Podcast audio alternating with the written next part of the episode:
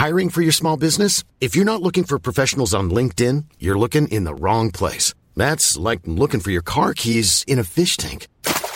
LinkedIn helps you hire professionals you can't find anywhere else, even those who aren't actively searching for a new job but might be open to the perfect role. In a given month, over 70% of LinkedIn users don't even visit other leading job sites. So start looking in the right place. With LinkedIn, you can hire professionals like a professional. Post your free job on linkedin.com slash people today.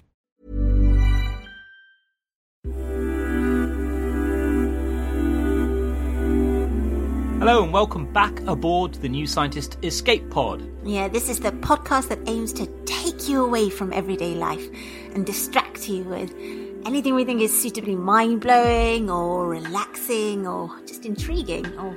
All of those things. Yeah, all of them, hopefully. I'm Anna Demming, I'm New Scientist Features Editor. And I'm Timothy Revell, New Scientist Comment and Culture Editor. And I'm Rowan Hooper, I'm our podcast editor. This week we've got a theme of alliances. Yeah, we're going to be looking at three very different kinds of alliance. We've got human, biological, and atomic. So, Rowan, what's in your escape pod today? Yeah, I wanted to talk about an alliance that everyone can see in your garden or in your local park, on, on trees and rocks, or even on the pavements. Um, actually, you know, I've started seeing it everywhere I look now. It's lichen. Ah, right, Yeah, lichen. Are you fans of? Sounds like a ridiculous thing to say. Actually, are you fans? Are you fans of lichen? You two? Yeah, love lichen. I mean, Oh, I you didn't love want- lichen. Yeah, I love. I mean, I didn't want to say, but I actually been a fan of lichen way before. You know, before it was cool. Oh, okay. well, I don't know if it's cool, but uh, I think it's it's certainly overlooked, and uh, it's you know it's unflamboyant. But you know, I, I want to celebrate how wonderful the the alliance of plants and fungi is that you get in a lichen. Uh, or sometimes it's bacteria and fungi, but it's an alliance. So take a look next time you're out and about. And uh, just before recording this, I went outside with a magnifying glass and looked at some on a tree, and it's just wonderful, like a tiny city with so much structure in it and beautiful color. So, yeah, it's an alliance. It's not a single organism, it's a symbiosis. It's an alliance that allows algae to survive exposure to ultraviolet light. And the algae has a shelter from the fungus, and in return, the fungus gets nice sugars uh, and food produced by photosynthesis. So the algae would dry out on its own, and that's why you only see moss and algae in damp and shady places. But lichen, when it's the algae's in an alliance with fungi, it can survive in direct sunlight. So you get this tiny ecosystem, and it alters its environment too. And because some kinds of have got these little hyphae, these little roots that reach out and sort of gradually erode the rock that it's sitting on, and that starts leaching out nutrients, and you know other organisms can benefit from it. It's really amazing. Did you know it's been to space? Yeah. Well, there are lots of really cool ideas for it to be used in space because you could you can farm with it and, and get things you know grow medicines if you engineer it and yeah because it's so hardy. Uh, like you say, it can survive uh, really harsh conditions even in space. Yeah, it's really indestructible. It was in space for I think 15 days, and then when it returned, it just carried on photosynthesizing like it like nothing had happened, even though it had been exposed to the vacuum in space. Didn't lichens play a big role in early Earth as well? Yeah, um, or maybe it was the we should say the middle-aged Earth. So it was about 635 million years ago, and this is just after there'd been a long period of freezing. It's called snowball Earth. But when the ice finally receded, and that was about 635 million years ago, lichen gradually spread out. And as I was saying, you know, this nutrient release that it was doing very gradually, and it was photosynthesizing, and more and more oxygen was uh, being produced and, and that allowed that facilitated the rise of the animals. Um, and we need oxygen. Uh, so it's thanks to them really. Uh, you know it took 100 million years but you know planetary transformation is a slow process Yeah, so they help stabilize oxygen levels on the planet, right?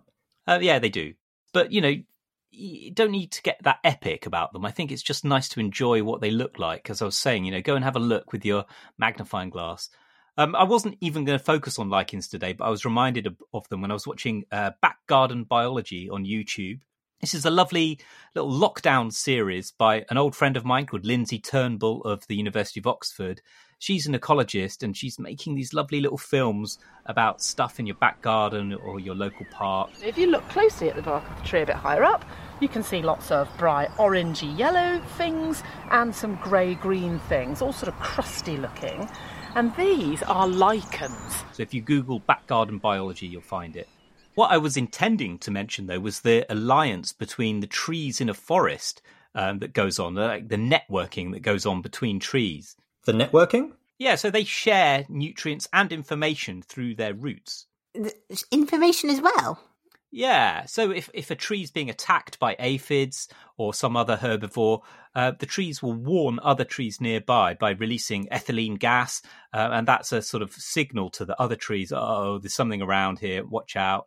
And if a tree needs a bit of food to keep it going in the winter or something, uh, the neighbors help out. And uh, there's a famous bit about this in Peter Wohlleben's book, The Hidden Life of Trees, where he describes finding the old stump of a beech tree that had been tro- chopped down at 500 years before, but the remnants of the tree, the bits of the stump, were still alive and they're being fed by the roots of neighbouring trees.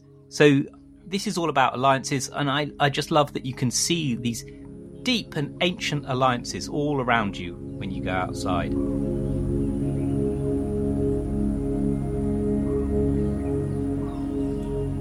Now, Anna, what's your escape pod? Well, if we're talking alliances, I can think of no greater example than the great cooperator carbon. Oh. The element carbon. Okay, go on.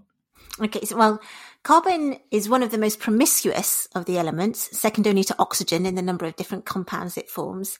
And these range from oxides like carbon dioxide, carbonates, the whole of organic chemistry. So that's the molecules that make up life itself, loads of others. And carbon's alliances with other elements lead to this huge range of all the different compounds and the different properties and the roles in, in the world around us. But I don't actually think that's the most remarkable thing about carbon in terms of its alliances. Oh, really? So what is then? Okay, so obviously life itself is quite important too. But I glad, glad you've agreed. have to have to give that one. But I think the real magic happens when a load of carbon atoms bond with just themselves, because then, even then, the results can be as diverse as soot, diamonds, or graphite, like in pencil leads. And then there's all the nanocarbons, the buckyballs, nanotubes, of course, the world's favorite wonder material, graphene. And these are all different forms or allotropes of just pure carbon. Okay, well, I'm a biologist, so I think we have to we might have to disagree about where the real magic of carbon is. Okay. but you know, go on. You've convinced me that. Oh, I'm impressed on the range of materials carbon can make. Uh, but go on. Okay, so in terms of all these different forms that carbon can make, it comes down into the different ways that the atoms in carbon are bonded and arranged. So for that, you need to have a little think about how the carbon atom is put together. And i am going to have a go at drawing a mental picture in your head. The basic carbon atom, a lot of people might know this, uh, has the nucleus, so six positive protons and six neutral neutrons. We'll just stick to just carbon 12. And that's all surrounded by six electrons. And the electrons are all negatively charged. They want to be close to the nucleus, but they staying as far away from each other as possible. So you can imagine for the electrons, say, the 1960s astronauts before there were any workarounds for washing in zero gravity or I don't know, you might want to think pirates wow. who have always assumed have low hygiene aspirations anyway. Where I'm going with this is you're thinking of characters that stink. Okay. and they want to get as far away from each other as possible. But there's some object of shared interest that they all want to get close to at the same time. Treasure the treasure, yeah. Or for the astronauts, it might be they're trying to get into listen to mission control. Yeah. So you've got all these people hovering around trying to get a good view of the or earshot of the treasure or mission control or whatever, but they want to stay as far away from each other as possible. And if you think like that, you get an idea of the electronic structure in carbon, which gives you the basis for creating all these different allotropes. Of course, there's a bit more to it than that. Than that. Yeah, there always is, isn't there? Go on then. Yeah, so quantum mechanics, good old quantum, lays down rules about how many electrons you can have at certain distances from the nucleus or energy levels. So you can kind of think of it as two of your characters are just a little higher up the pecking order. So they, they get to be a little bit closer to the action. So then you've just got four hovering around in the next level, a little distance away. And if they're, if you think of the, especially if they're astronauts so they can float about, the best shape they're going to take to be as far away from each other as possible and close to the, center is a tetrahedron or like a um, triangular shaped pyramid. And so if you think of that, that, that gives you the sort of template for the arrangement of atoms in one of the forms of carbon. Of course, electrons are a bit like people. They like to pair up. So your four electrons really want to be paired up with another four electrons. And that could be from other elements, but it could also be other carbon atoms. So if you've got soot, you end up with a lot of dangling buttons. You know, it's soot, it's a bit of a mess. But if you've got them really, really ordered with all these little triangular base pyramids all at each corner of other triangular base pyramids, all tessellated, you get a big, big structure of covalently bonded, shared macromolecular electron strength. And that gives you diamond. Ah, of course. Yeah. And then if you obviously diamond's are very very strong it's got lots of things but there are materials that we get that are stronger that we're going to come on to go on then so now let's say these carbon atoms only bond to another three carbon atoms so if you're spreading out three electrons as far away as possible then you're going to get a sort of triangular shape and if you then tessellate that the little nuclei in the middle will make a honeycomb shaped lattice and that's where you get the secret to the extraordinary strength and electronic properties of graphene. but we were talking about ha- having four electrons. So if you've only got three of them bonded, you've got a spare one. And it, that is the one that gives graphene all its amazing properties because it gets delocalized over the whole structure. So graphene stacked on top of each other, you get little bonds forming between them. And that's then graphite, which is just pencil lead. So the bonds in between the layers aren't very strong. So just a, the friction of a pencil across a page is enough to break those. And it was very useful for physicists to use for their experiments because they could just use a bit of scotch tape, peel off the top layer of their graphite, and they had a pristine surface for their experiments. And so for years, people just threw these bits of scotch tape away until one notorious Friday night, Andre Geim and Kostya Novoselov decided to do some experiments on the stuff on the scotch tape, discovered graphene, and the rest, as they say, is history. So there you Fantastic. have it. Carbon. Yeah.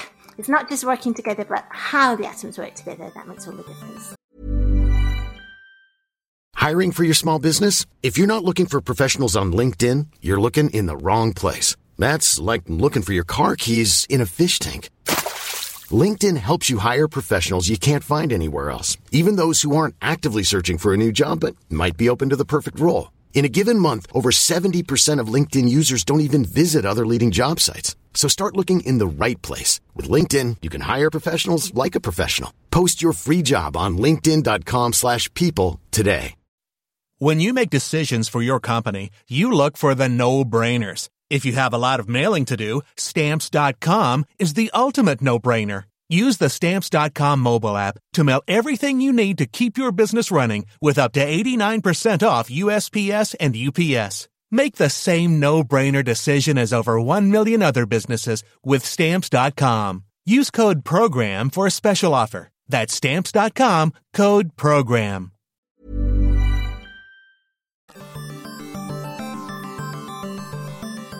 So, Tim, how have you been escaping? So, my escapism this week has been rereading the fantastic book The Man Who Loved Only Numbers by Paul Hoffman. And it's about, about the life of the mathematician Paul Erdős. Okay, remind us uh, about him again. So, arguably, he's the world's greatest ever human alliance maker. So, mm-hmm. he was this amazing Hungarian mathematician who lived between 1913 and 1996. And he wrote research papers with over 500 mathematicians. And there is no mathematician who has published more papers than him. He published over 1,500 throughout his life. So, an absolute monster of a mathematician. Um, so, this this is the guy. Uh, they say he's got you. You can make up your Erdős number. Like, so he's the the Kevin Bacon of maths, right? Yeah, that's right. So, like, he's collaborated with so many people that now mathematicians um, sort of judge each other by how close they are to being a collaborator of Erdős. So, Erdős, his Erdős number is zero. And then if you wrote a research paper with Erdős, your Erdős number is one. And if you wrote a research paper with someone who wrote a research paper with Erdős, then your number is two. So mine's actually four, and the yeah, so the mean for um, mathematicians is five. So I'm one better than your average math- mathematician in terms of Erdős number. Uh, is that on your CV, Tim? Uh, it's on my Twitter profile. I'm not sure it's actually on my CV. That's awesome. Yeah, but so the thing about Erdős was he was just such a character, um, and it sort of explains why he wrote so many research papers because he basically had no home and kept all of his possessions in a briefcase, and then he would just show up with his briefcase in hand at a random mathematician friend's house. When the, the friend opened the door, he would declare, My brain is open. And then he would insist then he would insist on staying at the friend's house for two weeks. They'd do maths basically twenty four seven. And then when his friend was absolutely exhausted and they'd written a few papers, he'd ask his friend for who, for some advice on who to visit next, and then he'd move on to the next person. It, it was like it was sort of it was a bit of a mixed bag receiving Erdős at your house because on the one hand you'd almost certainly produce some new publications, but he would also expect his hosts to feed him. He basically couldn't do laundry, so you'd have to clean some of his clothes and he, wow. he would just yeah he would just work non-stop and he did this for decades just going from one house to the next to the next via various conferences and famously, it, when he died, it was just it was just a few hours after having solved another geometry problem. So it was he he just loved it, and did it all his life. It's making me think of Bob Dylan now, like constantly on the road, yeah, constantly on constantly tour. touring. Yeah, the never-ending Erdős tour.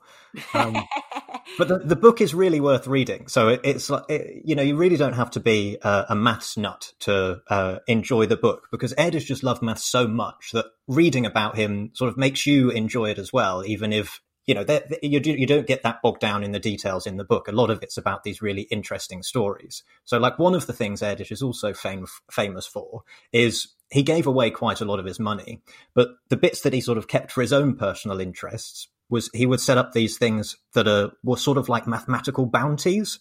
Um, they've since been called the Erdős problems, where basically when there was something that he didn't know how to solve, but he thought it would be good to solve, he'd put a price on it. So he'd wow. say, if you can solve this, I will give you. And then the prize depended on how hard he thought it was. So when it was just within reach, it might be like $25. Yeah. But some of the highest ones were a few hundred dollars that you could, that he would pay you if you solved a particular problem. And even now, one of his friends administers these problems. So there's sort of money set aside for if you solve one of these, there's a few hundred of them, Erdős problems, you can then go and uh, sort of claim your prize money, even though he's no longer here. Awesome. What a great, uh, great range of alliances we've had. I mean, I wonder whether uh, we should end this with Erdős actually wrote his own epitaph, um, which I think is pretty good. So on his on his tombstone, he insisted on have, having "Finally, I am becoming stupider no more."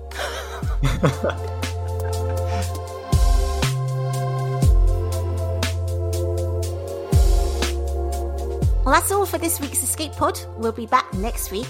Do let us know what sort of things you'd like us to feature, and we'll do our best to oblige. We're on Twitter at New Scientist Pod. And do remember you can get a subscription to New Scientist for 12 weeks for half price. It's still available. Go to newscientist.com slash escape12 for your bargain. Thanks for listening. See you next week. Bye. Bye.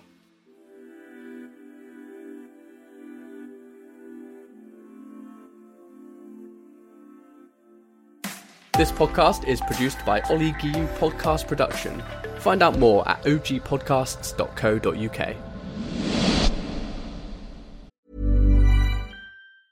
Hey, it's Danny Pellegrino from Everything Iconic. Ready to upgrade your style game without blowing your budget? Check out Quince. They've got all the good stuff shirts and polos, activewear, and fine leather goods, all at 50 to 80% less than other high end brands. And the best part? They're all about safe, ethical, and responsible manufacturing. Get that luxury vibe without the luxury price tag. Hit up quince.com slash upgrade for free shipping and 365 day returns on your next order. That's quince.com slash upgrade.